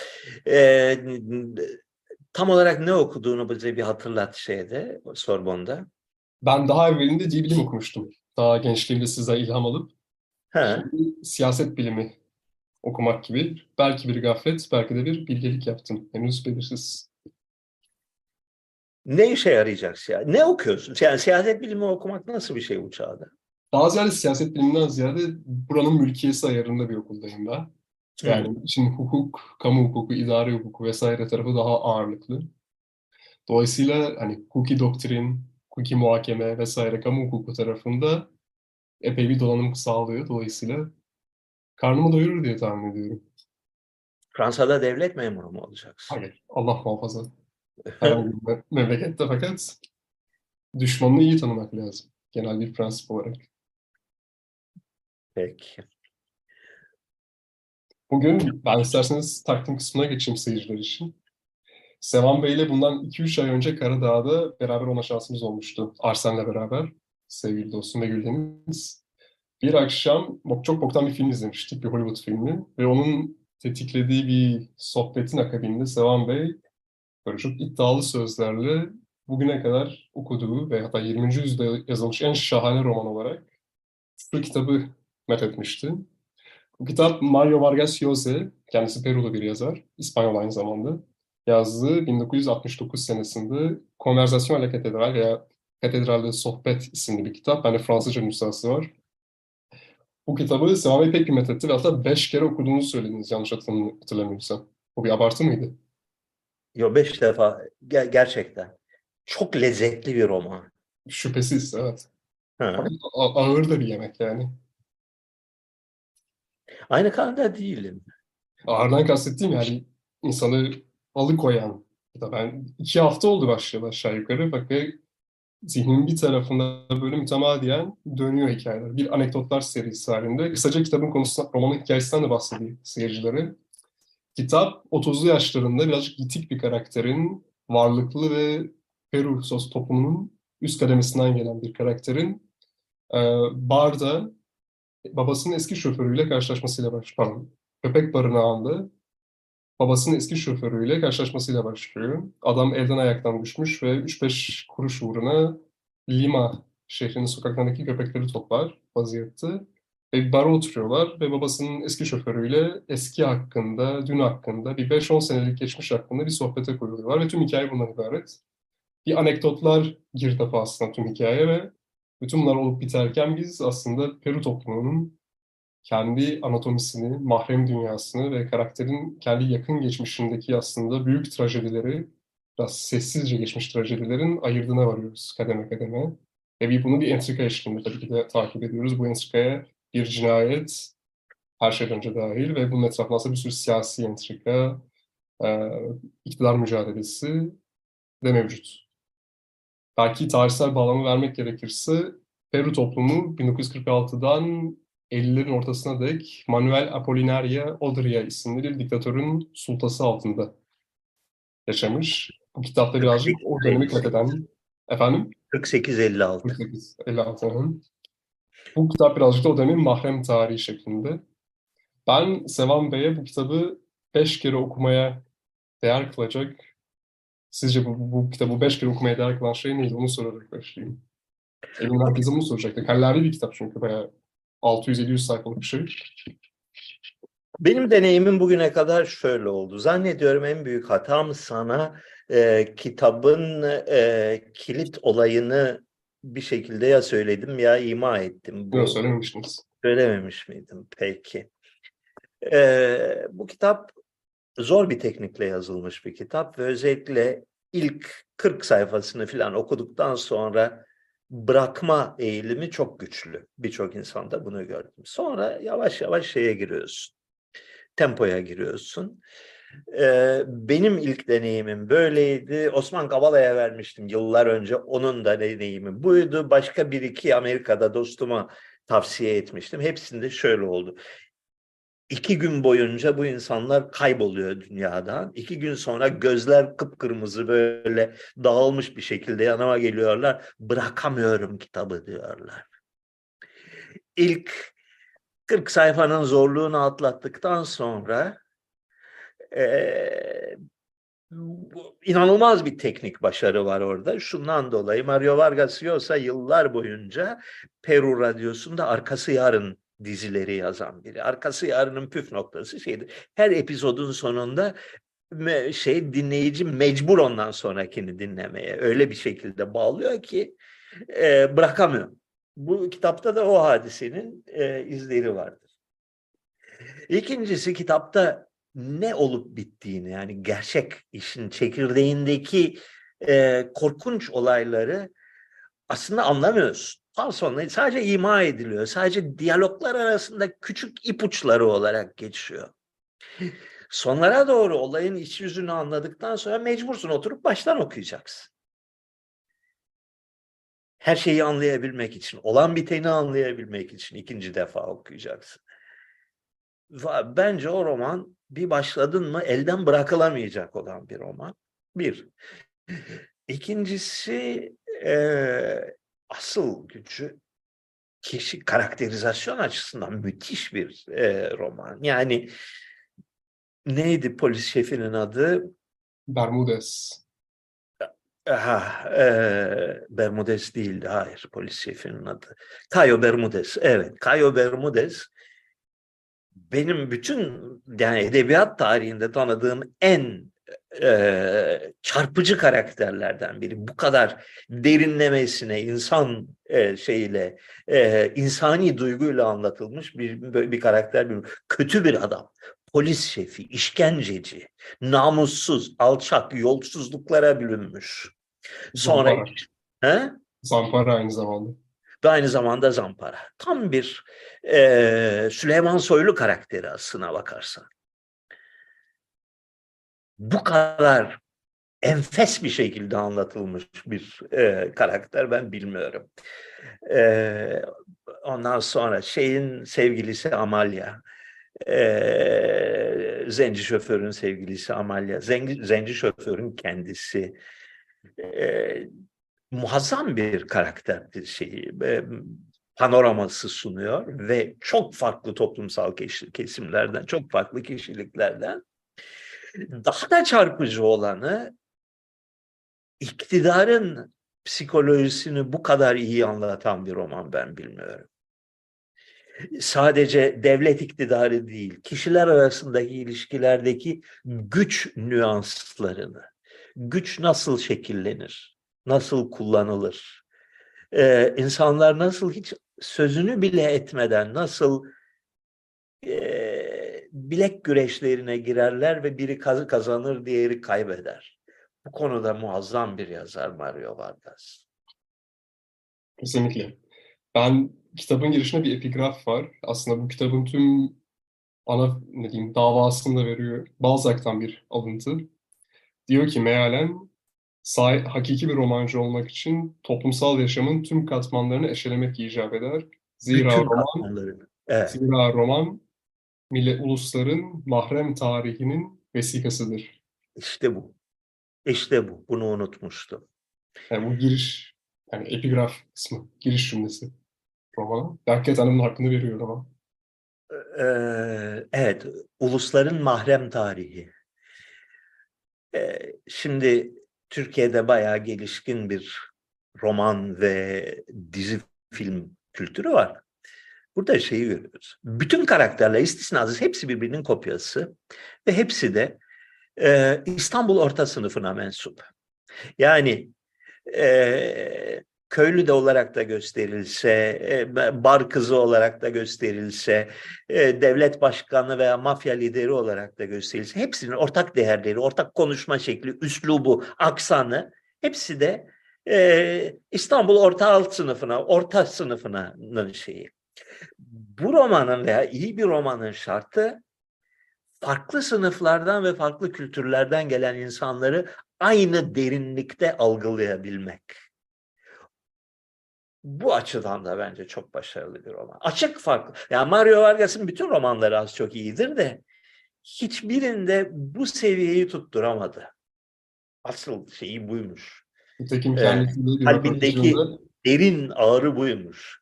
Nitekim kendisi bir röportajında ola ki tüm külliyatım ateşe tutulmuş olsa kurtaracağım romanın bu olurdu. Zira en çok emek harcadığım roman bu idi diyor. Çok Evet. e, müthiş bir romandır. Türkçe'ye çevrilmedi. Bütün öbür kitapları Çevrilmiş. Çevrilmiş. Hayır, bir sene önce hatta. Can yayınlarından çıkmış. Ben de bilmiyordum. Az önce fark ettim. Hı. Çevirisi nasıldır kim bilir. Fakat Fransızca çevirisi çok nefis kesinlikle. Bir işin enteresan tarafı aslında şu. Tekrar seyircilere hitaben bu ayrıntıyı geçeyim. Hikayede temel anlatı aksı ana karakterimiz bu genç oğlan e, Zavalita, Santiago Zavala ile Ambrosio isimli metis yani melez bir zenci karakter arasında geçiyor. Bu zenci babasının eski şoförü ve aynı zamanda da hani sürprizi bozmayalım tamam. Ee, bu karakter bu iki karakter arasındaki bir sohbetten geçiyor. Ve işin çok enteresan tarafı romanın giriş cümlesi aslında. Roman şu şekilde başlıyor.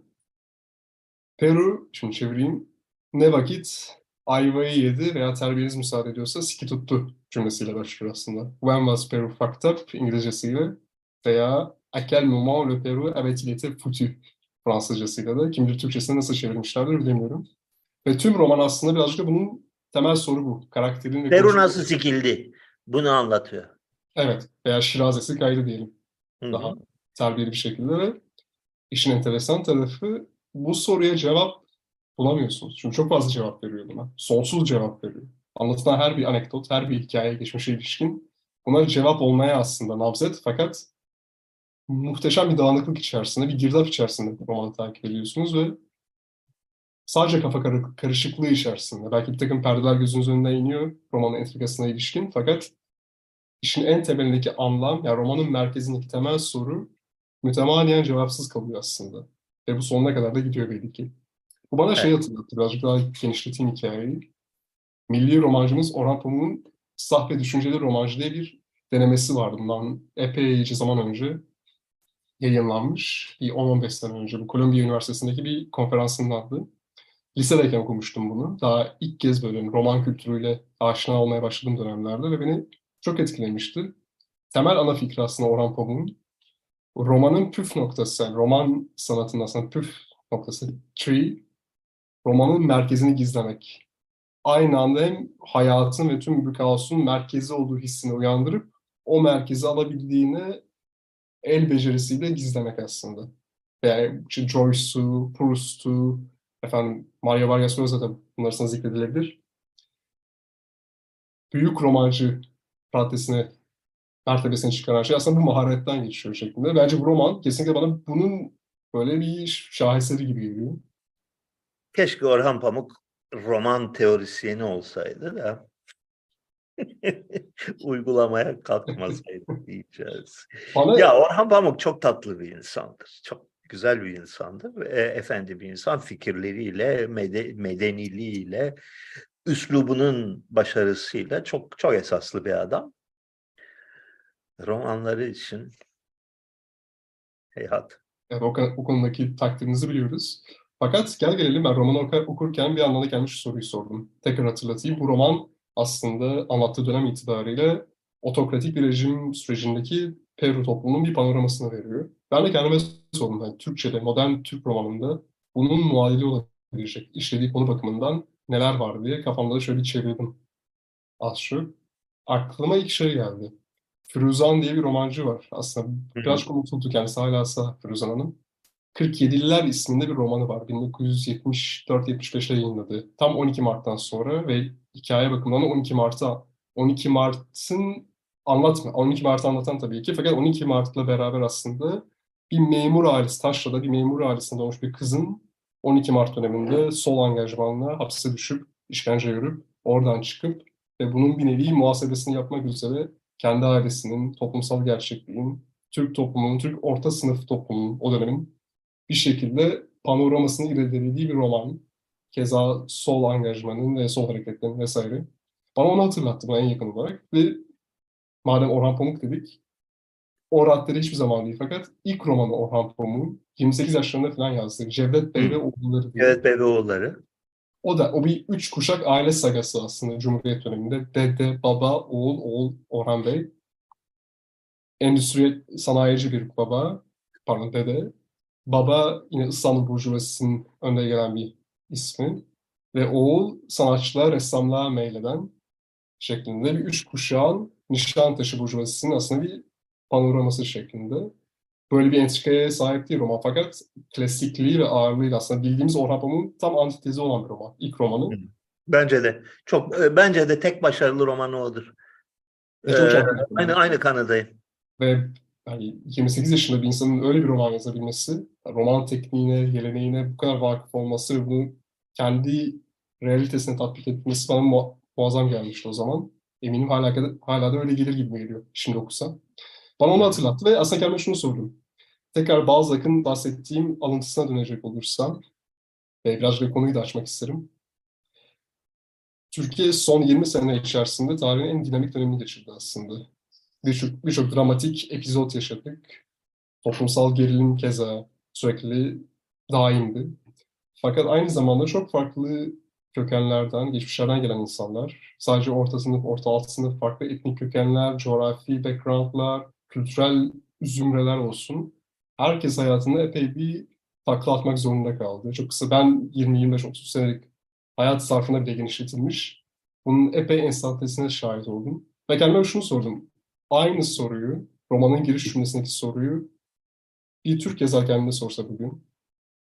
Türkiye ne zaman siki tuttu? Hı hı. tabiri caizse. Bu soruya cevap vermek için hangi karakterleri seçmek icap eder? Hani o bahsettiğiniz yani sadece şehirli orta sınıfın dünyasına sıkışmayıp toplumsal spektrumda hangi karakterlerin aslında karşılaşması, bir konfrontasyonu içerisinde Güzel. bu sırrın peşine düşebiliriz. Aslında belki Çok güzel bir soru.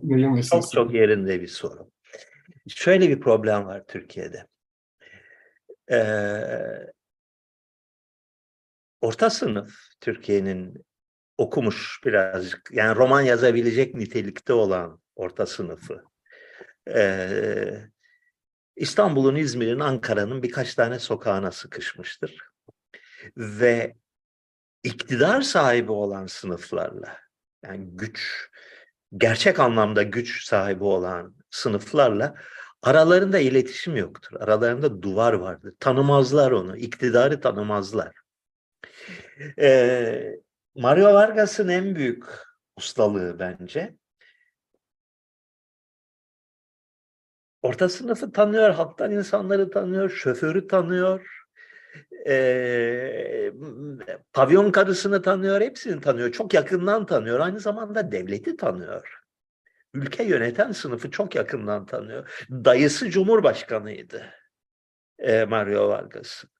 Kendisi daha sonra başkan adayı oldu. Yani hani iktidarın ne olduğunu biliyor. İktidar nasıl bir şeydir bunu da biliyor. Türkiye'de bu köprüyü atabilecek yani hem e,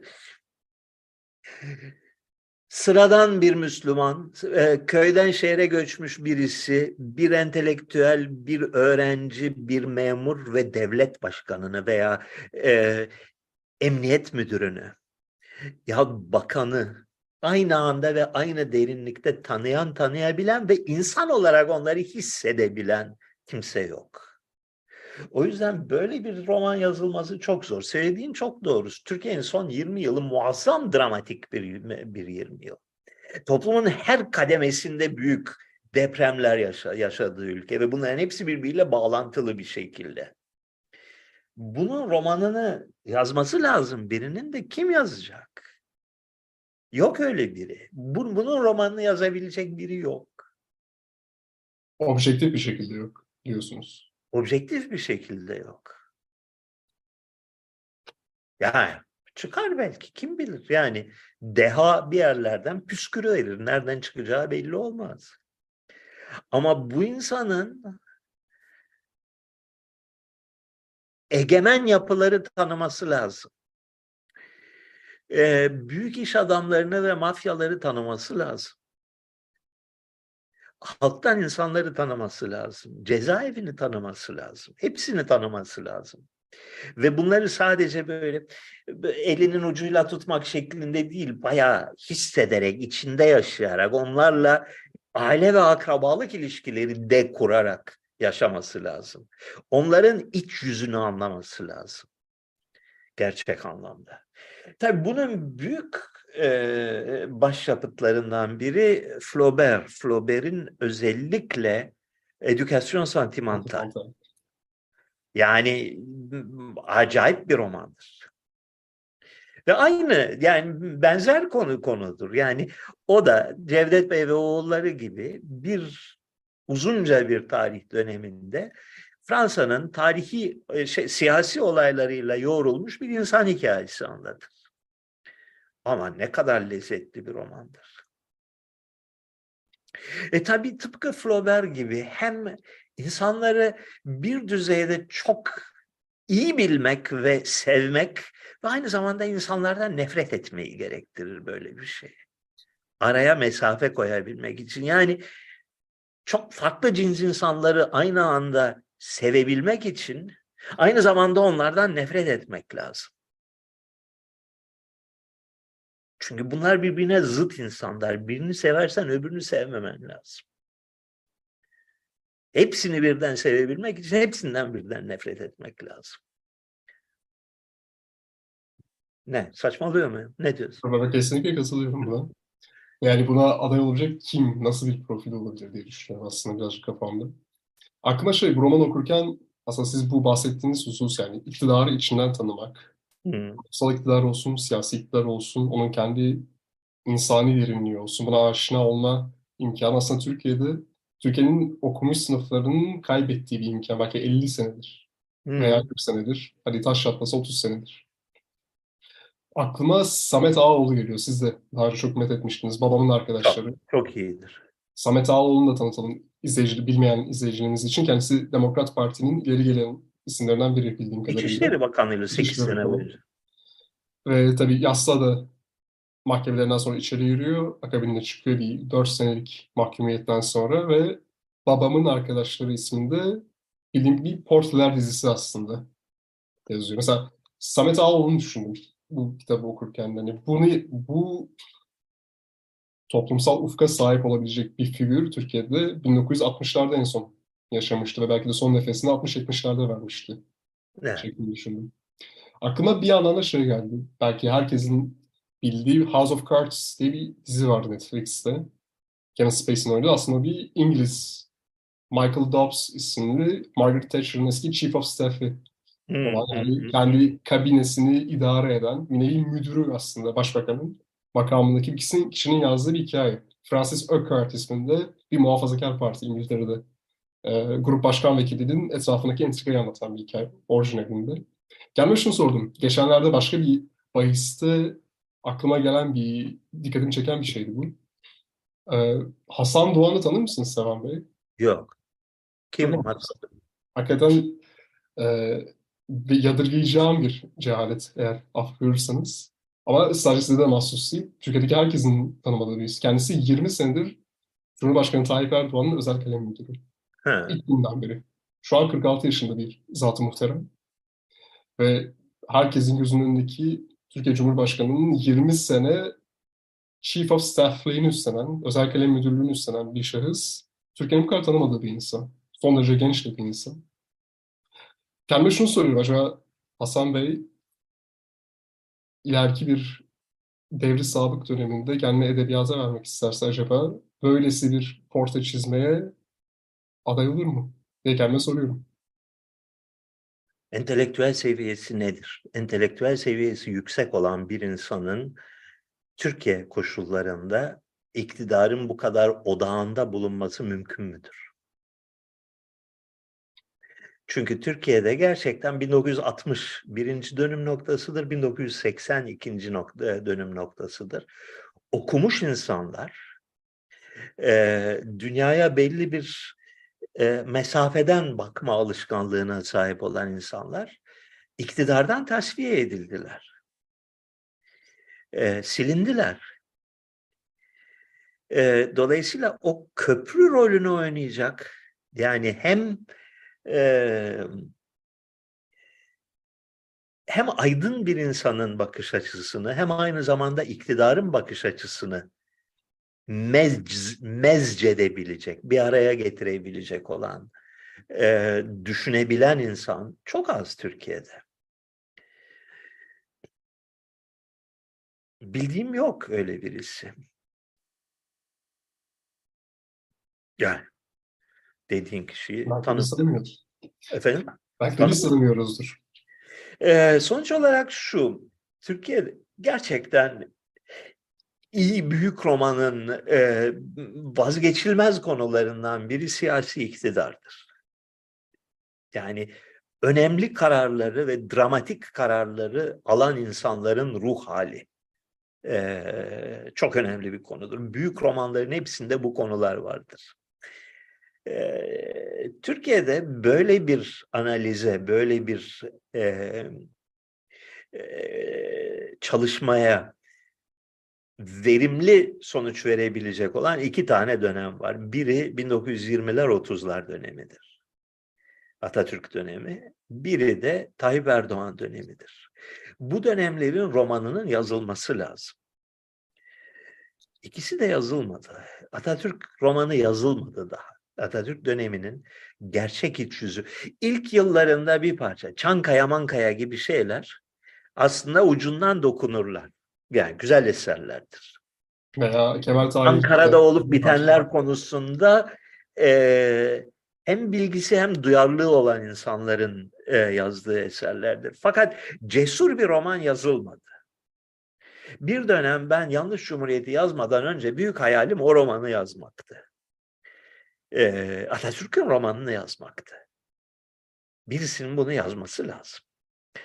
Ama geçti 100 sene geçti artık unutulmaya yüz tuttu adam. Şimdikinin de romanının yazmasının zannediyorum ki tam zamanıdır. Şimdi olması lazım onun. Birisinin e, Tayyip Erdoğan çağı alt başlığını taşıyan bir roman yazması lazım. Bu romanda e, devlet başkanının ve onun yakın çevresindeki insanların da iç yüzünün e, skandal şeyi şeklinde yani e, magazin düzeyinde değil insan düzeyinde hikayesinin anlatılması ve aynı zamanda da diğer toplum sınıf, sınıflarından insanların da bundan nasıl etkilendiğini, nasıl yaşadığını bu dönemi anlatan bir roman yazmak lazım. Ne kadar iyi olur birisi bunu yazarsa. Bunu yazabilecek kumaşta kişinin vasıfları üzerine düşünecek olursak eğer tekrardan Mario Vargas'ın şahsına dönmek isterim ben açıkçası. Kendisi tüm Latin Amerikalı gibi o kuşağın kariyerini solda başlatmış bir isim. Peru Komünist Partisi'nin bir üyesi belli bir müddet.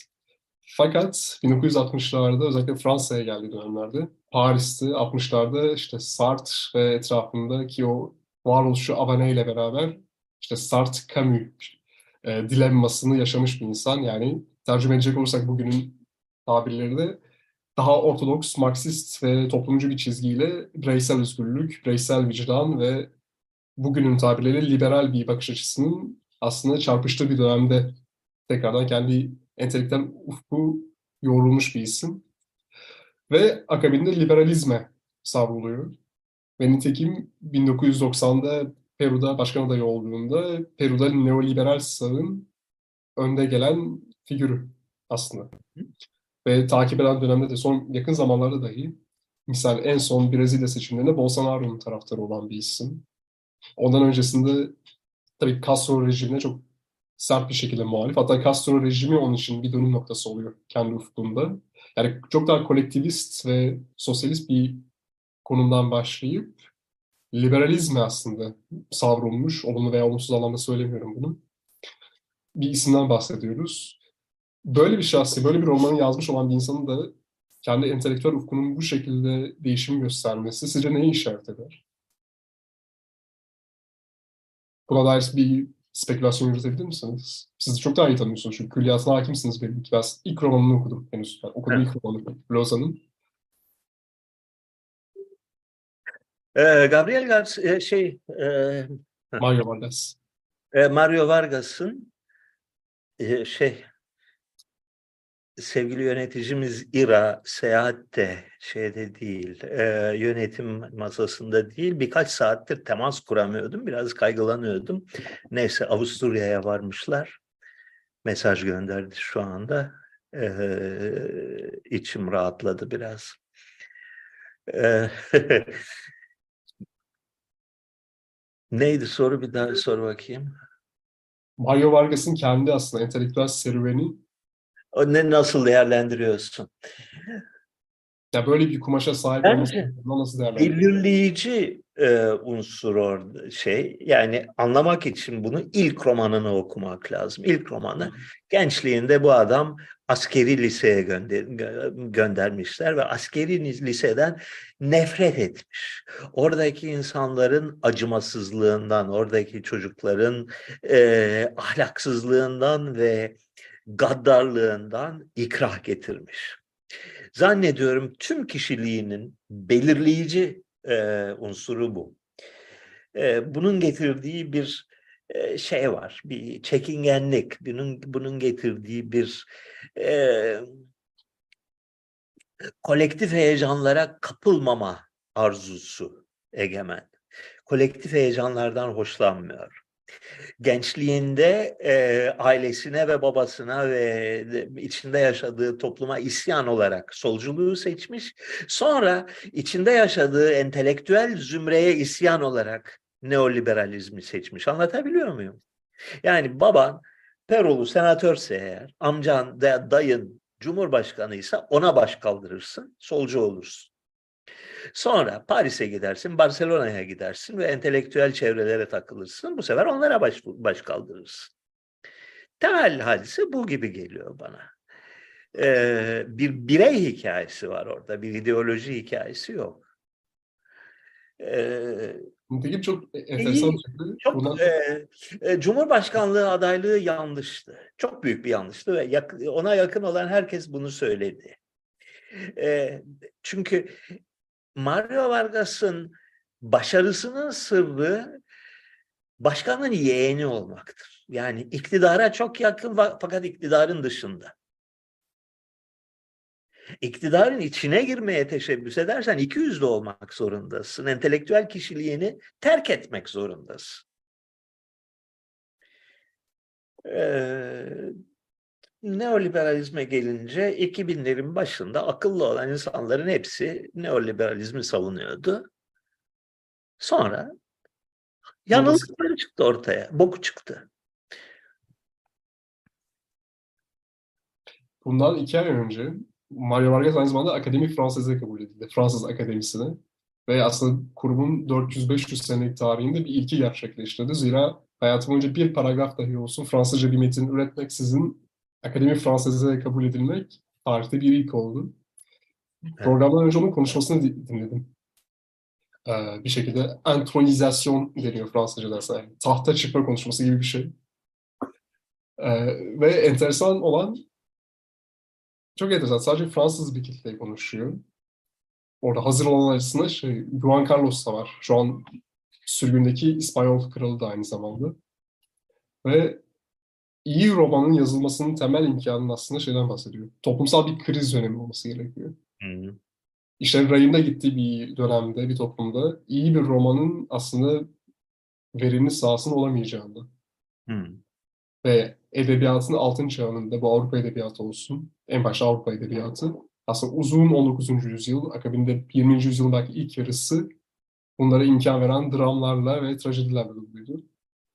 Ve son 30-40 senenin aslında bunun için ne kadar çorak bir iklim olduğundan bahsedip son derece nazik bir şekilde, bunu çok da nazik bir şekilde ifade ederek aslında birazcık edebi üretimin ekseninde nasıl Avrupa dışına kaydığından, Batı'nın dışına kaydığından bahsediyordu. Fakat şimdi şu sormak da bence meşru gayet. Bugün içinde olduğumuz dönem tüm Batı dünyasında aslında büyük krizlere gebe bir barındırıyor hala içerisinde. Romancılık denilen aslında genre aslında belli bir dönemin ürünü. Yani ulusların mahrem tarihi dedik. Ulusların aslında kolektif ürünü, kolektif bilinçaltının bir şekilde panoramasının çıkarılması temelinde. Az önceki sohbet esnasında bir soru var. Ulus devletin sonu mu geliyordu, gelmiyor muydu diye. Bugün yaşadığımız, içinde bulunduğumuz dönemde sizce roman pratiği ne gibi kıssaslar içerisinde olabilir? Varoluşu için, devamı için. Belki de geleceği yok. Eee, çünkü insanların koltukta oturup yüzlerce sayfalık metin okuması alışkanlığı kalktı ortada. Romanın parlak çağında inanılmaz sayıda roman üretiliyordu. Yüzde doksanı çöp olan roman üretilmesi lazım ki yüzde on aradan kaliteli çıksın, yüzde bir başyapıt çıksın. Bugünün ifade mecrası zannediyorum şey, eee, dizi, Evet. Netflix. Eee, üretilecekse orada bir şey üretilecektir. Tahminimce. Belki milli dizi sektörümüzde bu bakımdan en azından altyapı olarak bunun için hazırdır. Ya şu- inanılmaz bir şey. Ben Türk dizisi izleyemiyorum. Yani ha- hakikaten ikrah geliyor.